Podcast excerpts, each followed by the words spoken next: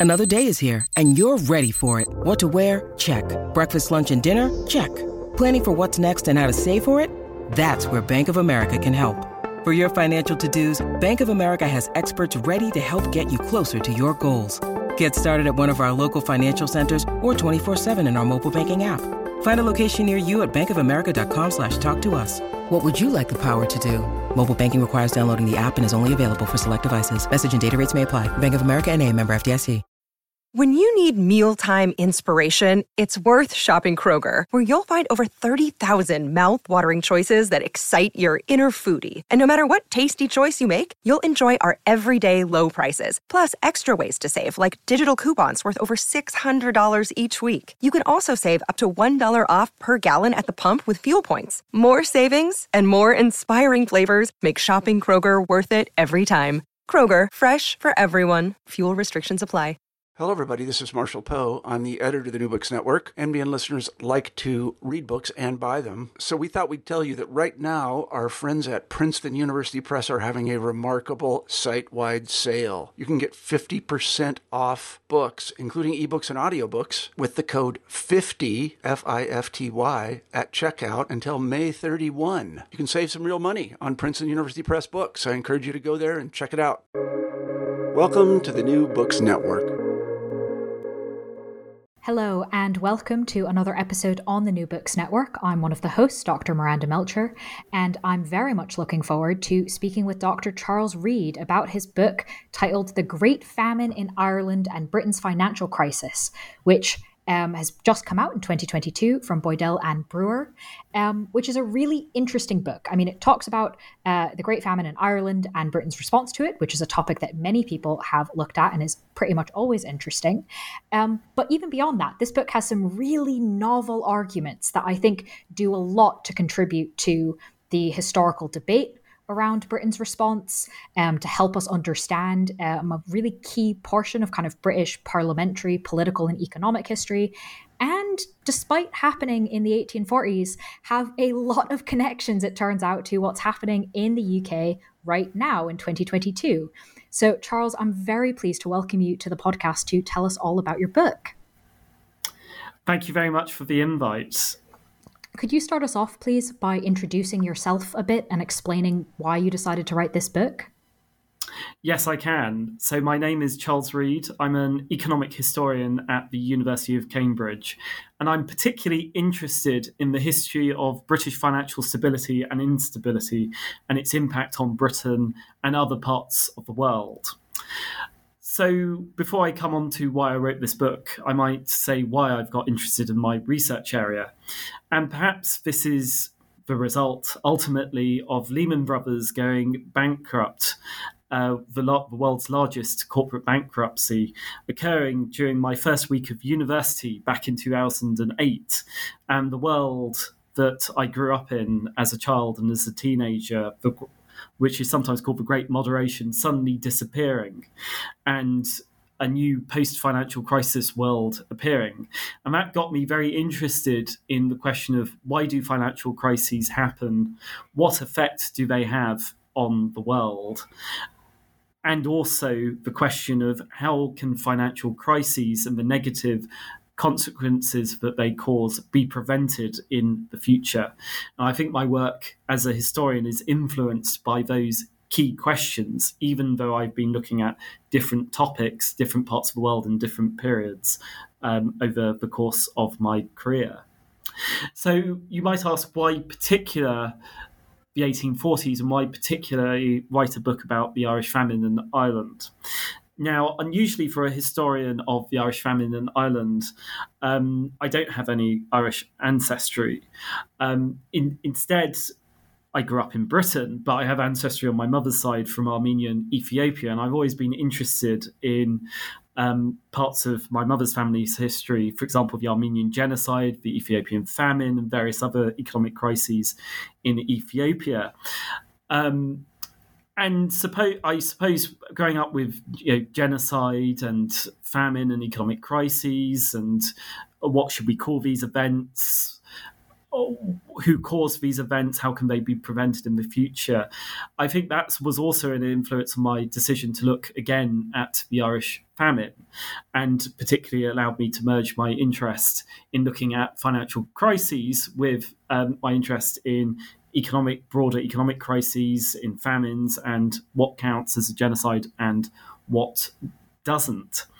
Um, so I focused on the Irish famine because I remember reading as an undergraduate many of the main texts on the Irish famine, um, where there's a lot of writing about this subject by uh, popular writers writing mainly from a nationalist perspective, and then academic writers writing um, from a different non nationalist perspective, and not really being satisfied by the answers uh, to key questions about the famine that these writers were um, were giving in particular, there was very little about why did the British government not decide to borrow and decide to spend money um, using a fiscal stimulus. You know, why why wasn't there a Keynesian fiscal stimulus during the Irish famine to pay for this? Um, they didn't really answer that, and also they didn't really answer what was the economic context going on in Britain, the rest of the British Empire, and the rest of the world in this period. And these are the key questions that I set out to work on on my PhD, which I started a decade ago. And what I found in the archives was actually really quite astonishing. I uh, went to the archives with one thesis in mind, a very different thesis in mind, then came out going, "Wow, this is you know, there's so much that hasn't been explored by historians before. There's so much in the archives which haven't even been touched by the historians who've written about this subject. And what was really clear from the government's paperwork in the Irish famine was that the financial crises of 1847 were of critical importance in explaining the shift in government policy from a more generous policy in the first two years of the famine, which mainly prevented excess mortality, so that's deaths above normal levels, to a situation where the government was spending a lot less money and there was a much higher rate of excess mortality in the period after 1847, uh, in spite of the fact that actually potato, yield, potato yields were improving in that period at the end of the famine, yet the excess mortality rate remained so high. And I thought there's must be another book about this to be written to reveal the detail, particularly the financial and economic detail, about why this sudden and catastrophically terrible shift in policy occurred to ensure that the same policy mistakes are not made again in the future. Hmm. Always fascinating to kind of have a question, go into the archive, and you get things you're not expecting. Um, I'm not surprised that a good book came out of that because that's a really cool place to start. So thank you for sharing that with us. Um, and this kind of obviously leads to the next question, which is, you know, tell us a little bit about what you did find. What is the kind of one of the big main contributions, or maybe the main contribution of your book? um, that you present? So, the main contribution of my book is that it wasn't laissez faire um, or even anti Irish attitudes, which were the, was the cause of the government's decision to U-turn on its generous relief policies in the middle of the famine, at the worst point of the famine in 1847. It wasn't the influence of laissez-faire or libertarian ideologies who who suggested that who might have suggested that leaving the market be, the government leaving things alone would result in the best outcome. Instead, um, my research discovered that the British government actually did plan an expansion in spending at the uh, start of 1847 on Irish famine relief policy, but that they plan announced this to be funded by large amounts of borrowing, and they also revealed unfunded tax cuts at the same time. Now, those who've been listening to the news about Britain in recent weeks and recent months might have heard that, again, the British government did this in in September, uh, the new Truss government announced that it was going to uh, borrow a large amount of money to subsidize domestic energy bills and also a planned 45 billion pounds of tax cuts and to all funded by borrowing. Now, the reaction to this was that financial markets panicked because Britain had both an external financing deficit, i.e., a trade deficit, and that these policies would make it worse, but also had a very large and increasing de- uh, budget deficit. And the result was that markets panicked. There was a fall in the p- price of the sterling. There was a rise in government yield.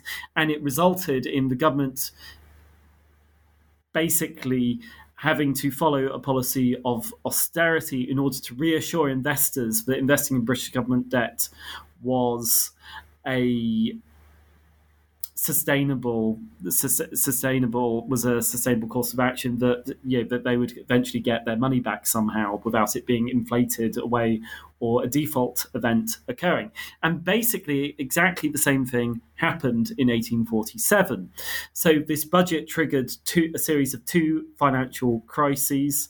Um, there is a run on banks in britain. There is a run on the bank of england and its gold reserves, and that was crucial to Britain's currency at the time because Britain was on the gold standard. You could go to the Bank of England and exchange your five pound note for five gold coins.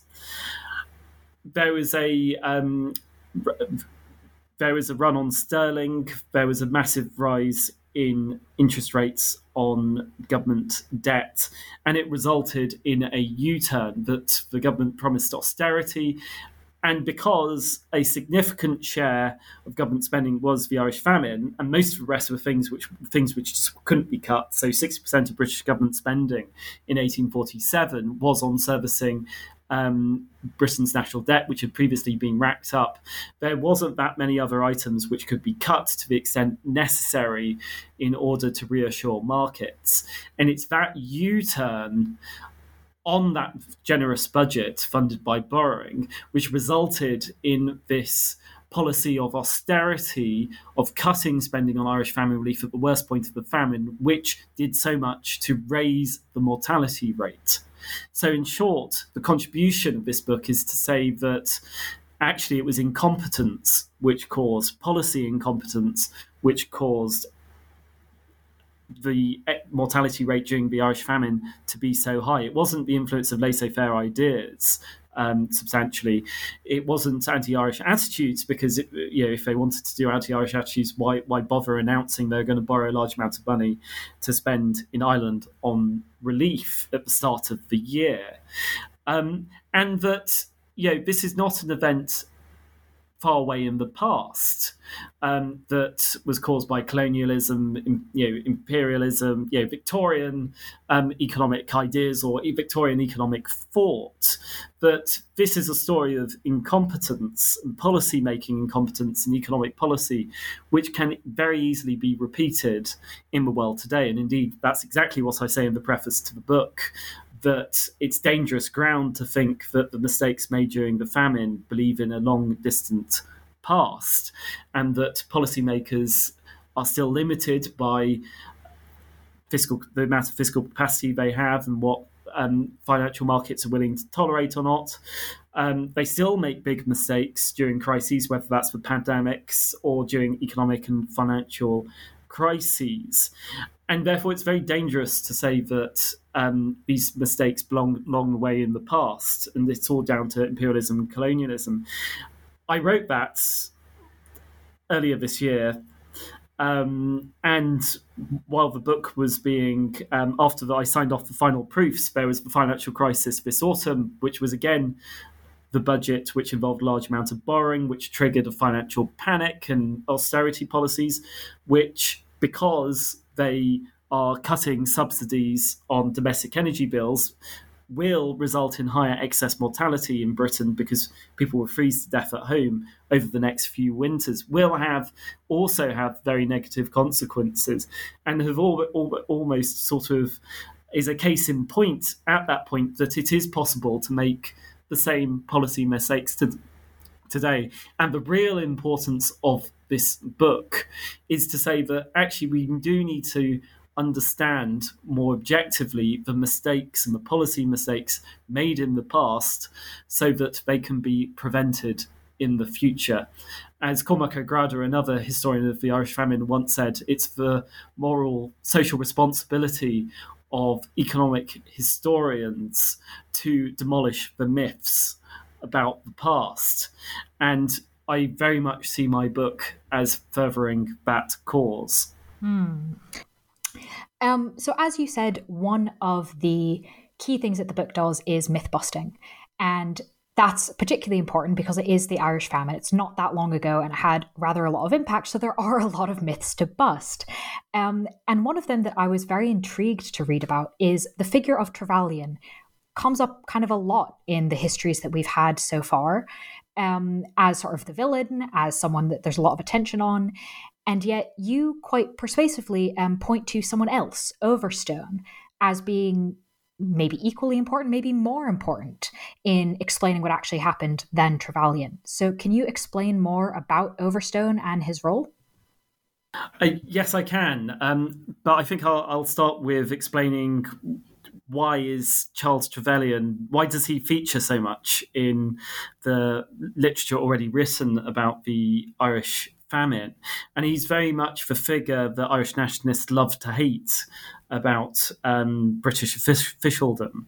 He was the assistant secretary to the Treasury, so the chief civil servant at the Treasury, and he's become so prominent in several histories about the Irish famine uh, because he wrote a publication called The Irish Crisis in 1848 that claimed the famine was over and that all was going to be solved according to the forces of political economy and markets. Yet his role has been exaggerated, but he's clearly a red herring. And looking at the archival material uh, from the British government at that time, that becomes patently clear he was a civil servant expected to take orders from his political masters, and you can quite clearly see that in the archives. Now, this has become quite difficult for historians to find because those archives are spread all over the country. Um, some of them are in the National Archives, but some of them are in other archives in the UK because politicians at the time had a tendency of taking their papers home with them after their periods in office rather than depositing them in a public record office. And they get muddled up in the estate papers. And often you don't get people um, doing carbon copies of sent letters. So that means that to find a full account of the conversations going on, you have to match different letters from different archives to get the conversation. And it gets even more complex if Trevelyan is uh, forwarding a letter on to his Chancellor of Exchequer, his his boss, uh, asking what how he should reply. The Chancellor of Exchequer replies to Trevelyan, who then replies to the person who sent the letter. And it becomes clear if you put all these letters together that what is clearly going on is that the Chancellor of Exchequer is telling Trevelyan what to do, and Trevelyan is relaying it to people um, who'd, who'd written to him about issues relating to the Irish famine. And that applies to both his semi official correspondence as well as his official correspondence. So that's really interesting that piecing the things together enables you to get essentially a new read on what he was doing and really how much agency he didn't have. Um, but I also want to ask you a little bit more about that piecing it together because the idea of having the papers in so many different places um, sounds really complicated to put together. Um, and obviously, this book relies so much on the archives. You already talked about kind of going into them and finding surprises. But could you tell us a bit more about this process of piecing things together in such a complicated way?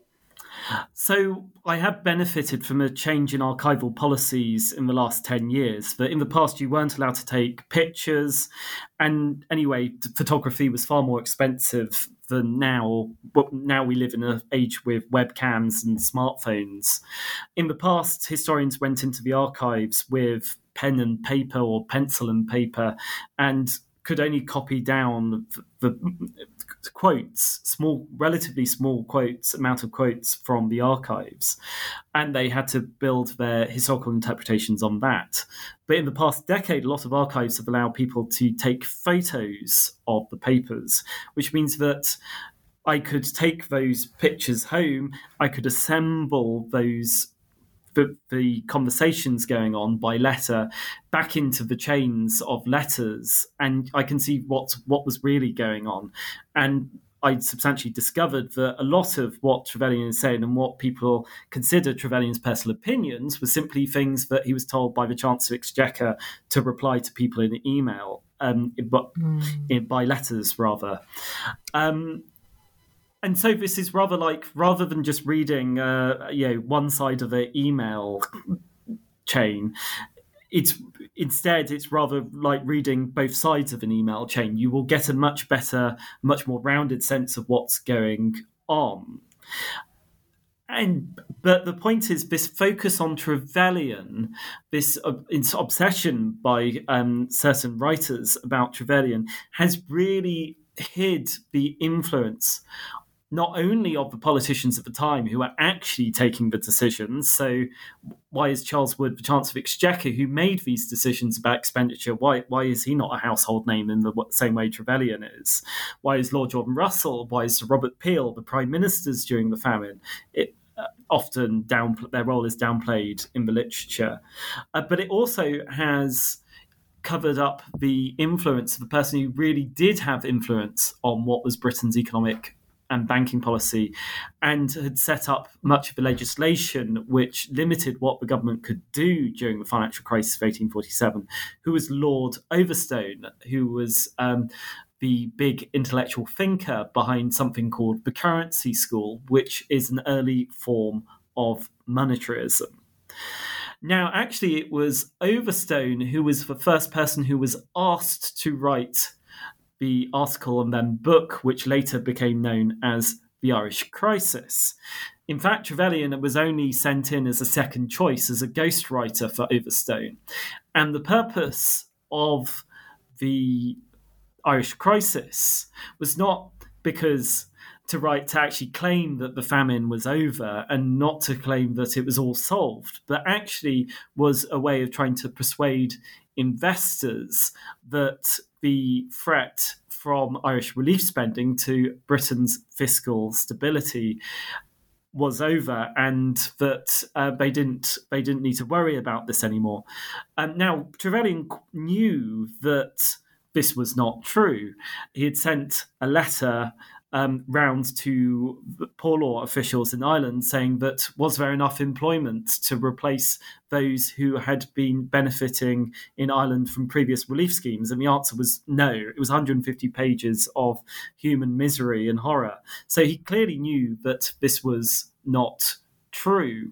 But Overstone and Charles Wood, the Chancellor Exchequer, wanted him to write this because they wanted to for investors to keep their confidence in the, um, in British government debt, and they want to deflect the criticism that it was the policies that Overstone had pushed for, particularly the Bank Charter Act of 1844, had contributed to the 1847 financial crisis. They wanted to cover that up, and therefore the Irish crisis is less Trevelyan's own views. It's more that this is the currency school trying to cover its tracks up um, and uh, cover up the negative impact of their policies by claiming that the famine was over and that everything would be solved according to the market. Trevelyan knew that was not true. Um, but it is the view, a political and fiscal message that the government and Lord Overstone wanted to push out.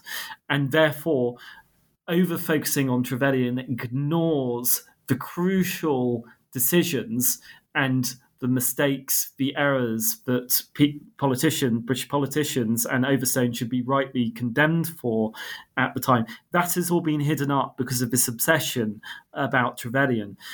And in some ways, some writers have decided to shoot the messenger, Trevelyan, rather than actually shoot the government, uh, those in the government and those advising them, such as Overstone, who really were responsible for um, the errors made, the policy errors made during the famine.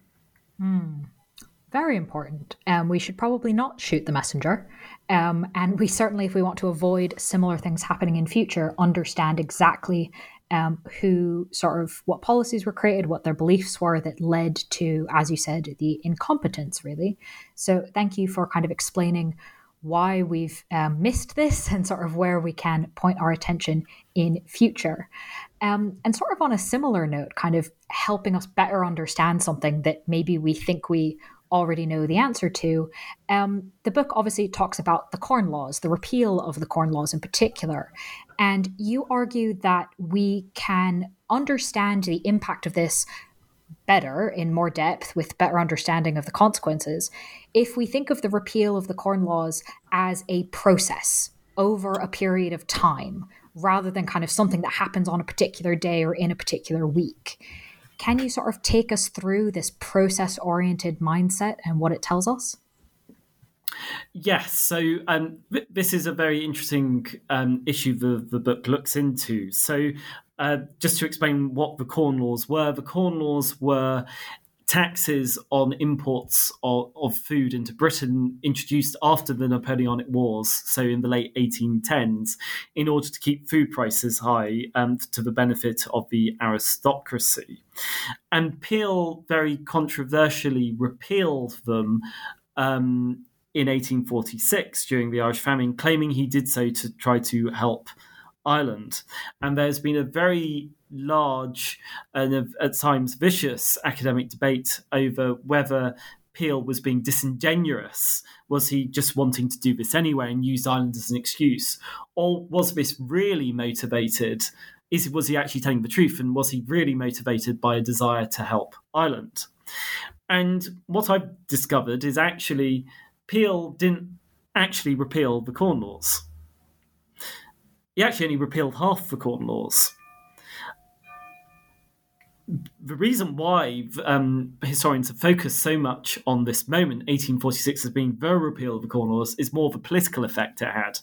It caused the Conservative Party to split in two. The backbenchers, Conservative backbenchers, left the party and formed a new Conservative Party, which is the Conservative Party of that name today. Peel's frontbenchers became the original Conservative Party, became the Liberal Conservatives, and then became um, merged with the Whigs later in the century, became the Liberal Party, and then merged with the Social Democrats in um, the late 80s to form today's Liberal Democrats. So it's an important year in British political history. But the point is, in economic history, Peel actually was pushing for a slow repeal of the Corn Laws. So he the plan was to partially reduce the duties um, over three years before they were reduced further. But even after that period of transitional year of three per- three years, there was still a duty, a fixed duty on food imports into Britain, and moreover, he he actually um, did exempt some things immediately. So this is um, cheap food imports where there wasn't, which weren't competing with domestic British production. So on buckwheat, on rice, and on Indian corn, which I believe is now called flint corn in some parts of the world, um, which is a form of maize, were allowed in tariff free immediately. But on other grains, such as most important one in Britain at the time, wheat, this was going to be a slow process to give farmers time to adjust. Um, so Peel was trying to do something very clever here. He was trying to produce a compromise between extreme free traders and extreme protectionists. He was trying to give the landowners who um, were the bulk of support his party time to adjust their practices and get used to a new reality of lower food prices. Whereas he did repeal import tariffs on some foods immediately to try to help Ireland. Now, this did not work out the way he intended. Uh, unfortunately, he thought this was going to be a compromise which could keep his party together. Instead, his party split, and the result was during the rest of the Irish famine, there was a minority government in Britain. And so people think, yeah, why couldn't the British government do this? Why couldn't the British government do that? Well, it, in fact, the British government after 1846 the subsequent Whig government of Lord John Russell and Charles Wood was a minority government. It did not have more than 50% of seats in Parliament, and it result it resulted in them having to ask other political groups for support to pass pieces of legislation. And so often they became the victims of the events rather than the authors of them, as a majority government couldn't be.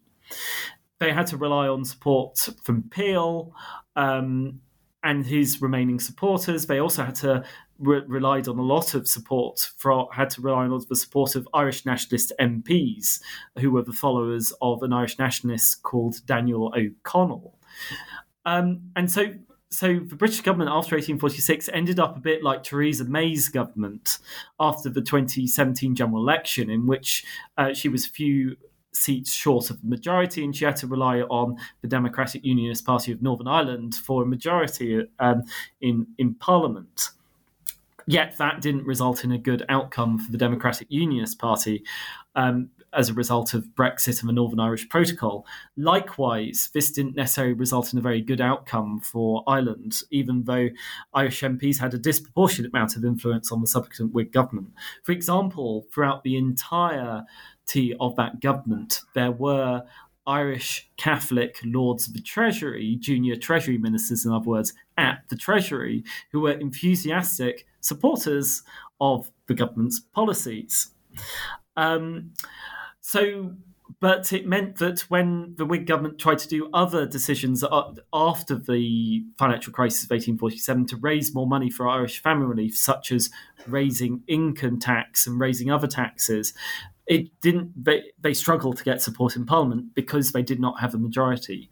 So if he wanted to keep the party to get his conservative party together Peel failed, and the result of that was a weak minority government which made lots of policy mistakes. Hmm. Furthermore, um, repealing the Corn Laws actually opened up a hole in the British government budget in that repeat, half repealing the Corn Laws, reducing tariffs, did cost money because that was in tax revenue they were not going to get.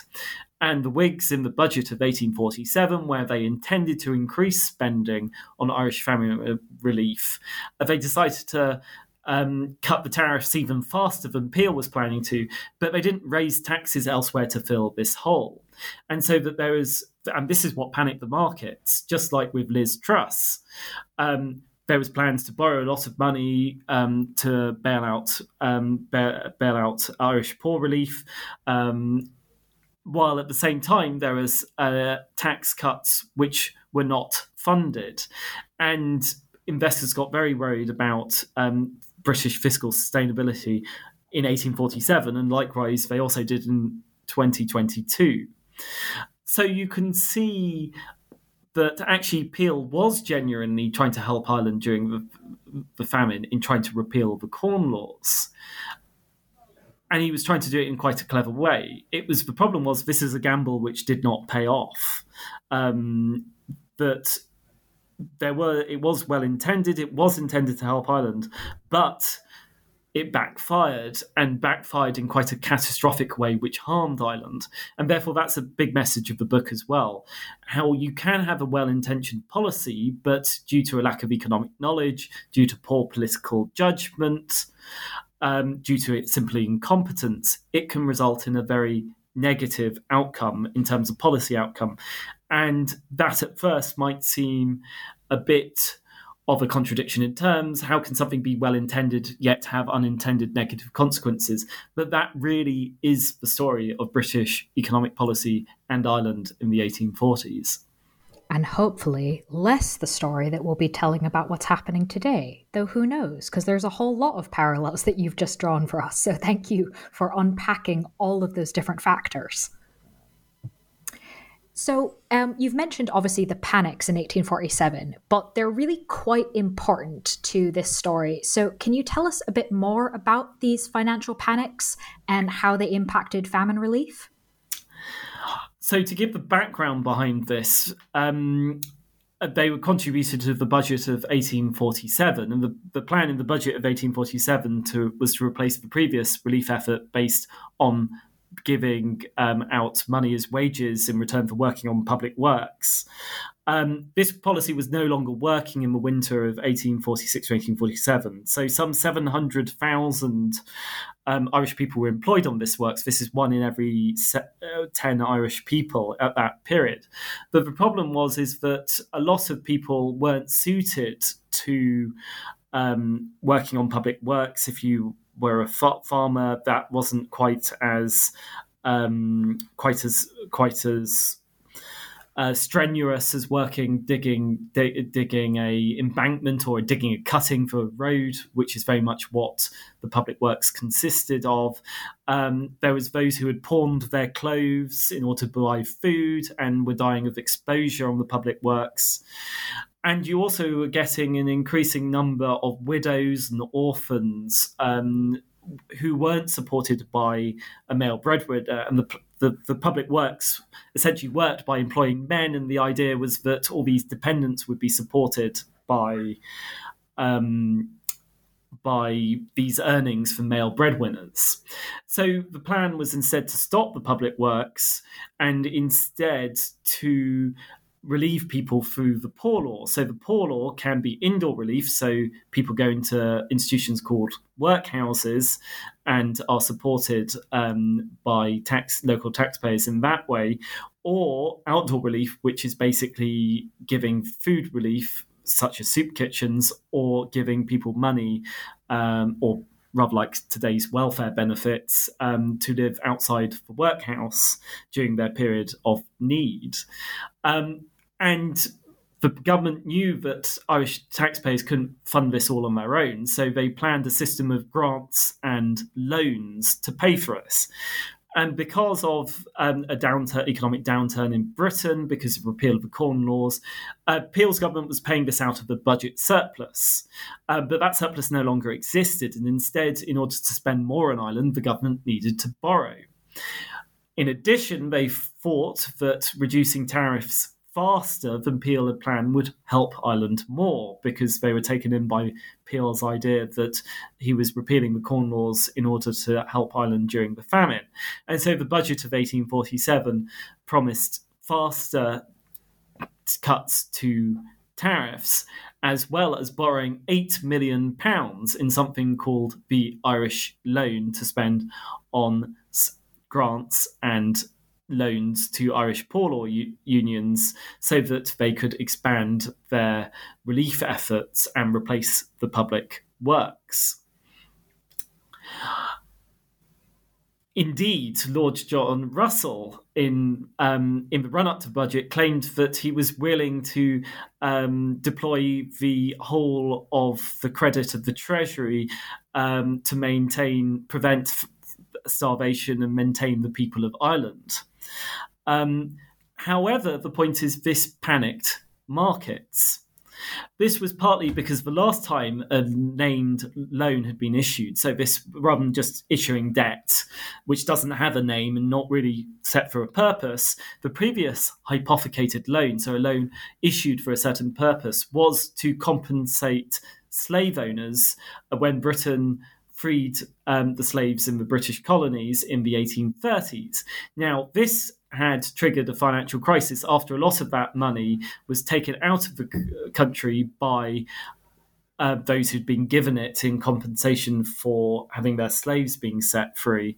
Um, a lot of the money flowed to other places, other places in the world to uh, invest in other investments, whether that's railways in France and America, and even some went into American slave plantations as well. Um, but that triggered a set of financial crises in the late 1830s, and so that unnerved, that immediately unnerved the markets not another hypothecated loan. They, they knew what happened to the last one.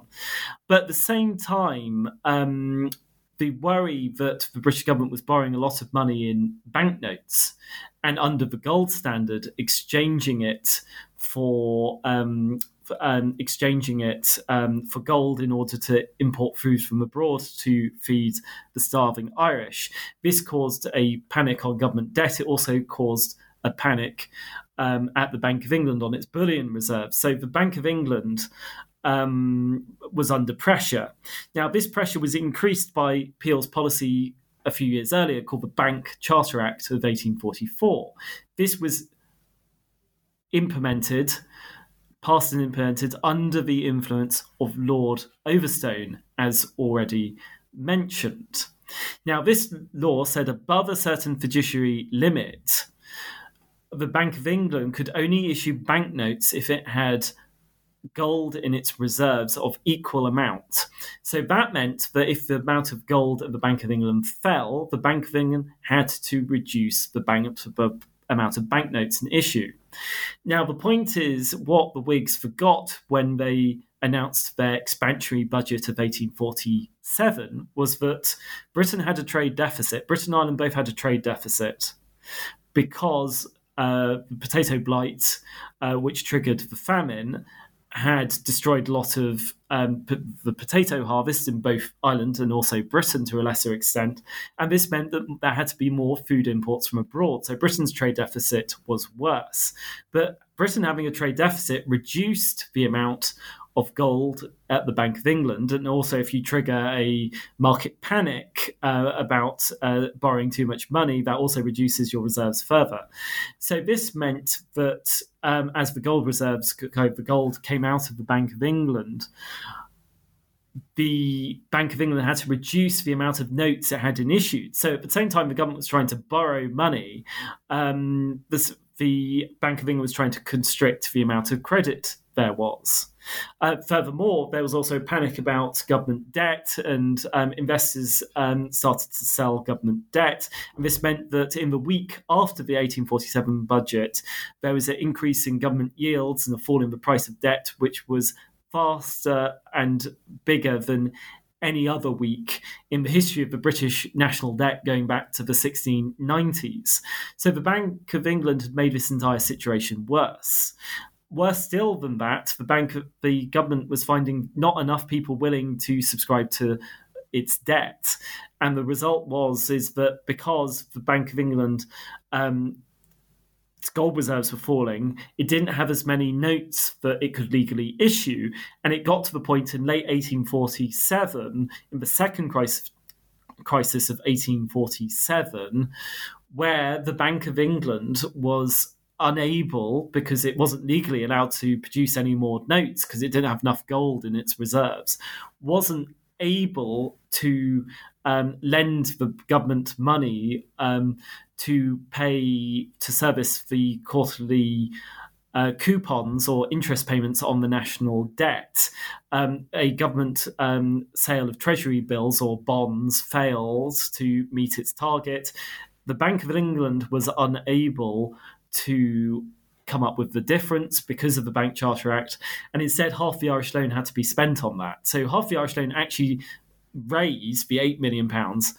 About half of that didn't didn't actually go on Irish relief relief spending. It had to be spent on um, filling the gap between what the government wanted to borrow and and um, and pay servicing the national debt and also that res- that the result of that was that uh, the Chancellor Exchequer was dead set against any further loans, so he cancelled a further loan which was planned to be five or six million pounds that year, and so instead of the British government spending fourteen million pounds on relief spending that year, it ended up spending four.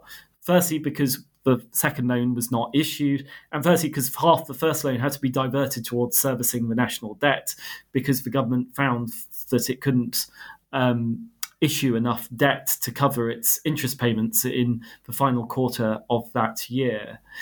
And the result was is the British government had uh, had to reassure markets by promising austerity policies, and the Irish crisis was part of that, trying to, re- to tell financial investors, "Don't worry, um, the government's not going to borrow more money because the Irish famine is over and uh, everything's going to be sorted in Ireland according to the principles of political economy and and uh, leaving the market be. And of course, that was disingenuous, but it was an attempt to settle markets. And therefore, this is my point about it was the incompetent way in which the government tried and failed to raise this money uh, through borrowing in 1847, which triggered this U turn in policy, which meant that relief effort was inadequate, and rate and this relief policy increased excess mortality. So this is the point. It's not laissez-faire. A laissez-faire government doesn't announce it's going to borrow eight million pounds in the market and doesn't consider a further loan of size um, unimaginable to spend on poor relief ever before in British history. Uh, that's not laissez-faire. It was instead the grip on policymakers' attachments to fiscal orthodoxy, in particular the Bank Charter Act of 1844 and the gold standard, and the austerity policies that both um, the bungled attempts to announce that they're going to issue issue all this debt, plus the grip that they had uh, on fiscal orthodoxy, is what caused um, the U-turn in policy, which killed so many people. So it's austerity which raised excess mortality during the Irish famine, not laissez-faire. Mm. Mm, a very important correction, um, and a, again, a slightly alarming one, going back to the theme of connecting this to current events. Um, and that quite kind of helpfully um, foreshadows, I suppose, why, uh, although there is obviously a change um, in sort of political stance to a degree after these panics, um, the policies that come after maybe are intending to um, save things, but don't really manage it. Um, and so I was particularly interested that there's then a chapter in the book where you talk about Mauritius. And this sounds like it might be coming out of nowhere. And for half a second, I admit, as a reader, I did think it was coming out of nowhere. And yet, you make an incredibly useful case that um, we can learn a lot by comparing what happened in Mauritius with what happened in Ireland, because in fact, both of them were going through famine at roughly the same time. They were both under control um, by the British government. Um, and I would wondering if you could maybe share with the listeners kind of what can we learn by comparing these things, given that they start off in similar situations, it seems like, but there isn't really a horrible, nasty famine in Mauritius. And there is in Ireland, as you've demonstrated, um, with this U turn, with the political instability, with the currency policies. Um, why do we see such a difference? So, yes, this book is the f- first book, to my knowledge, about the Irish famine, which actually has a chapter about African economic history, about the uh, island of Mauritius in the late 1840s. And the reason why these are connected is that Mauritius had a financial crisis which almost wiped out its financial system in 1847, and a famine which there was caused by a the collapse of the sugar plantation, financial collapse of the sugar plantations, plus the introduction of se- several new diseases which wiped out much of the crop. And the point is is that um, this meant that um, it could not sell its sugar because there was less sugar and sugar prices had collapsed. Um, in it, in exchange, and there was no banks to finance the import of food uh, in exchange for the export of the sugar. And Mauritius is is somewhere which is basically 100% sugar. It doesn't really grow its own food. It sells sugar in exchange for buying um, food, particularly rice from India. Now, the interesting thing here is that Mauritius, to get its economy going again, to get its its banks um, to be up and running again, got a reform plan which the Colonial Office had originally suggested for Ireland. So when it became clear that the government could not issue any more loans without panicking markets under the Bank Charter Act, the Colonial Secretary suggested that they should reform the Bank Charter Act, alter it, and create something which was closer to a currency board, which was hoped might make it easier to issue loans. He also suggested that it might be possible to impose capital controls.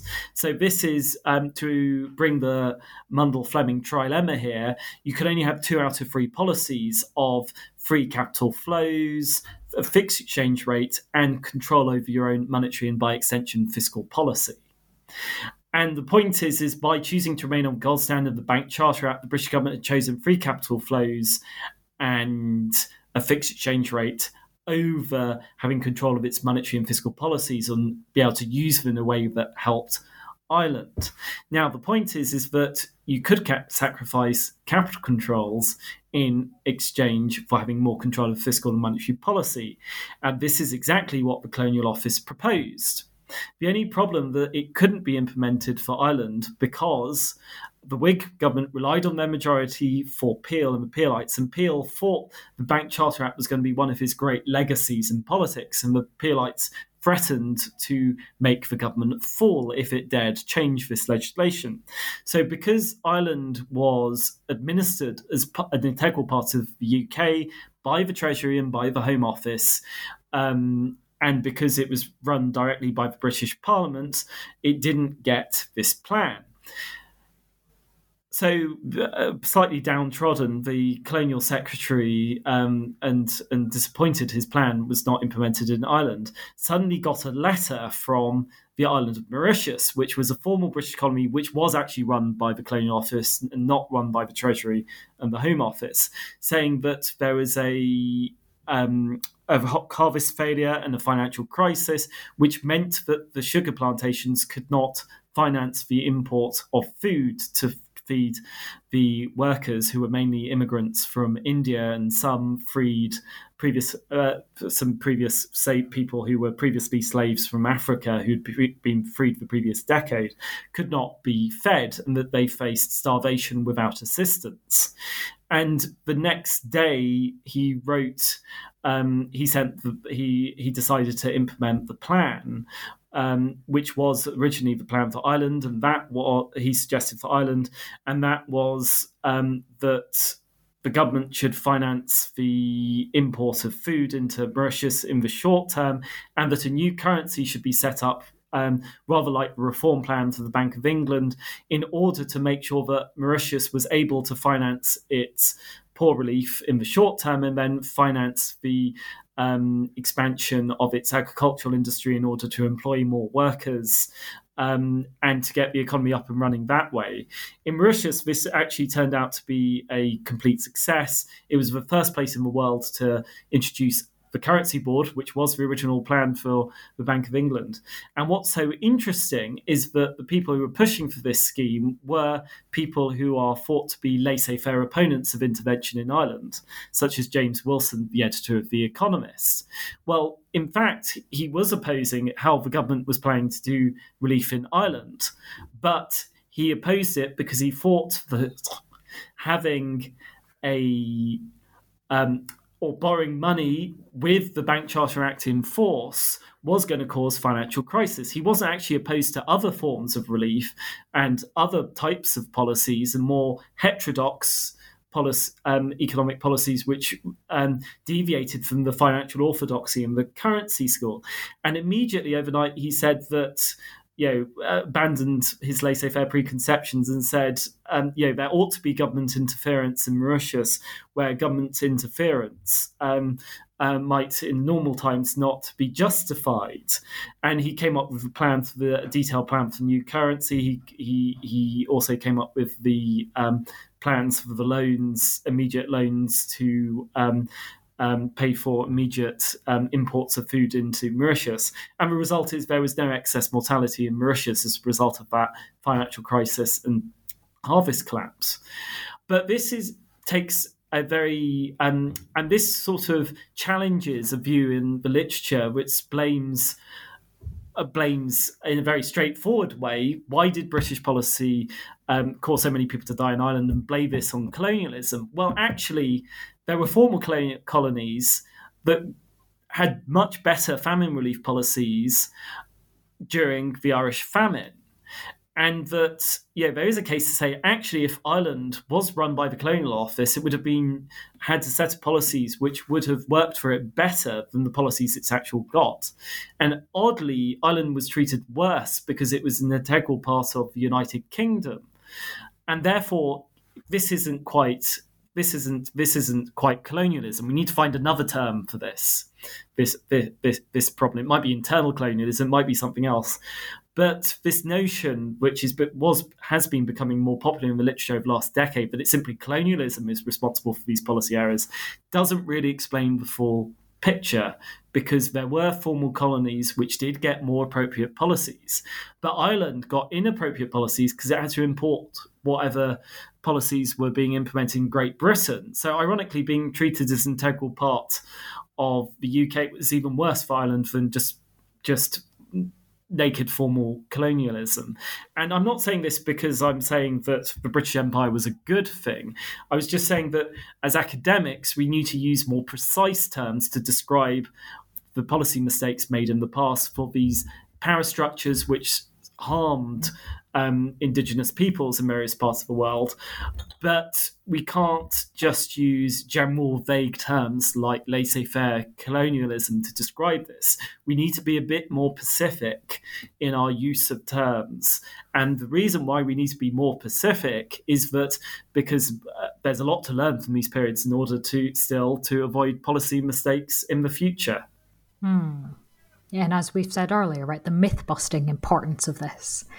Um, so, on that idea of preventing them in future, um, as we sort of come towards the end of the interview, is there anything in additional um, you'd like to say about kind of the relationship between these events in the 1840s um, and what we see happening in the UK today?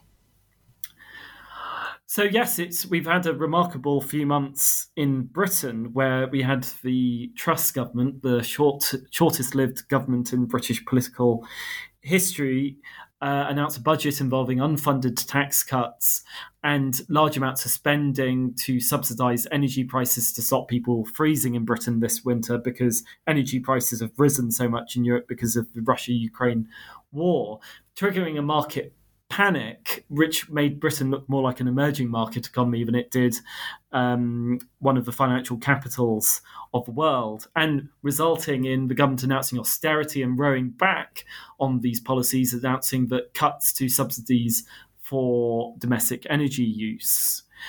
Um, and it's a remarkable similarity to what happened in 1847, which was also a budget which made markets panicked, followed by austerity. And the people who suffered um, in 1847 was Ireland and the Irish during the Irish famine. The people who suffered today are those whose bill um, vulnerable people um, in the poorest sections of societies who cannot afford the increases in their energy bills that they'll now be facing.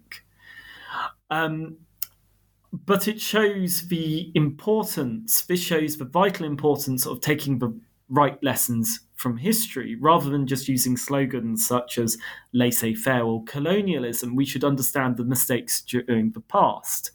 Indeed, I have to say, I did actually write to Kwasi Kwarteng because I've, I've done a lot of other research about financial crises saying, whatever you do, do not cause a monetary policy shock, do not scare markets, push interest rates up, and make mortgages more expensive for homeowners, make business loans more expensive for businesses, make government borrowing more expensive for the government, meaning that you can borrow less money and then the government can spend less money on trying to help the most vulnerable in society deal with things such as energy price rises. Don't do this because this has caused crises in the past. Indeed, I suggested, based on subsequent research that I I worked on after writing this book, about how uh, British governments can use and how the central bank can deploy policies to um, to smooth out increases in interest rates in order so to give people more time to adjust. Um, and of course, that unfortunately that that was um, that was completely ignored. In spite of that, Kwasi Kwarteng does have a PhD in history from the University of Cambridge. Unfortunately, that was ignored, and the rest is history. And the Liz Truss government is now history. There was a market panic. Um, um, the pension fund, and there was a the panic hit pension fund so hard that they almost caused the entire British financial system to melt down. And for anyone who has um, has stocks in a 401k. They might have noticed that global stocks were hit by what was going on in Britain. There was a big drop in September, followed by a recovery in the past few weeks after the British government um, promised to, to um, do more to balance its books. Um, and I think this shows the importance of learning the right lessons from history or the actual mistakes made in the past, which have been ignored by uh, previous writers, will reoccur again and we can see this in September and October. So I, am I'm, I'm sorry to anyone affected by the British financial crisis of 2022 in Britain or further afield. I did my best. Perhaps my book should have come up out a few months earlier, but unfortunately that was my publisher's decision rather than than, than, than mine. So if you want to learn about the mistakes of the financial crisis of 1847 and how the British financial crisis of 2022 in the last month or two was entirely avoidable if we'd learnt the lessons of the past. Please do read my book and and tell anyone you know who might be interested about my book, because I think this has important lessons for how to deal with fi- famines today, how to prevent financial crises today. But I think also the, the lessons of how to deal with um, government borrowing to help the most vulnerable in periods of back in 1847 food price inflation and food shortages, and in 2022 energy price inflation and energy shortages. There's still a lot which can be learnt um, by people in Britain and further afield. And reading this book I hope will people reading this book and the, the argument of this book becoming more well known will prevent other countries making the same catastrophic mistakes as Britain made in the autumn of 2022, which have done and will do a lot of harm to the most vulnerable people in British society. Well, that's a very rousing call um, for why the arguments of the book are so important. So, thank you for making that so clear to the listeners. Um, but before I let you go, I'd love to ask um, kind of given this focus, given what you're working on, um, is there anything you're working on now or a next project you have your eye on that we could maybe have a sneak peek of? Uh, yes, thank you for asking. So, I, I, do have a second book coming out in December called Calming the Storms. Uh, the carry trade, the banking school, and British financial crises since 1825, where I take some of the lessons I learned from my detailed study of the financial crises of 1847 and apply them to the last 200 years of British financial history. And so in the mid 19th century, there was a series of very severe financial crises, which then actually disappeared after the 1860s, and then they reappeared after the 1970s. So there was something called the secondary banking crisis between 1973 and 1975, followed by the global financial crisis, both two big financial crises which hit Britain severely. And the book explains how um, policymakers in Victorian times learnt from their mistakes and made crises go away in the late 19th centuries, and how those lessons were lost at the end of the 20th century, which caused financial crises to return in Britain, and how those policies, how the same policies as were implemented in late 19th century Britain could be implemented today to uh, avoid monetary policy shocks, which have basically interest rates rising very suddenly, very sharply, very suddenly, causing financial financial crises. The only problem is I don't think that book came out in time either because um, some of my predictions came true in the British financial crisis of the autumn of 2022. And on the last set of proofs, I had to change some of the tenses from being this might happen or this will happen to this has already happened with the um, pension fund crisis of September 2022. So if you're if anyone is interested in what is there to be learnt for from British financial history and the history of British financial crises to prevent crises in the future, um, please do take a look at that book, which is published this December. The name is Calming the Storms, the Carry Trade, the Banking School, and British Financial Crises since 1825. Wonderful. And in addition to that, um, listeners can read the book that we've been primarily discussing, which again is titled The Great Famine in Ireland and Britain's Financial Crisis, um, just out this year in 2022 from Boydell and Brewer. Uh, Dr. Charles Read, thank you so much for being with us on the podcast. Thank you for the invitation.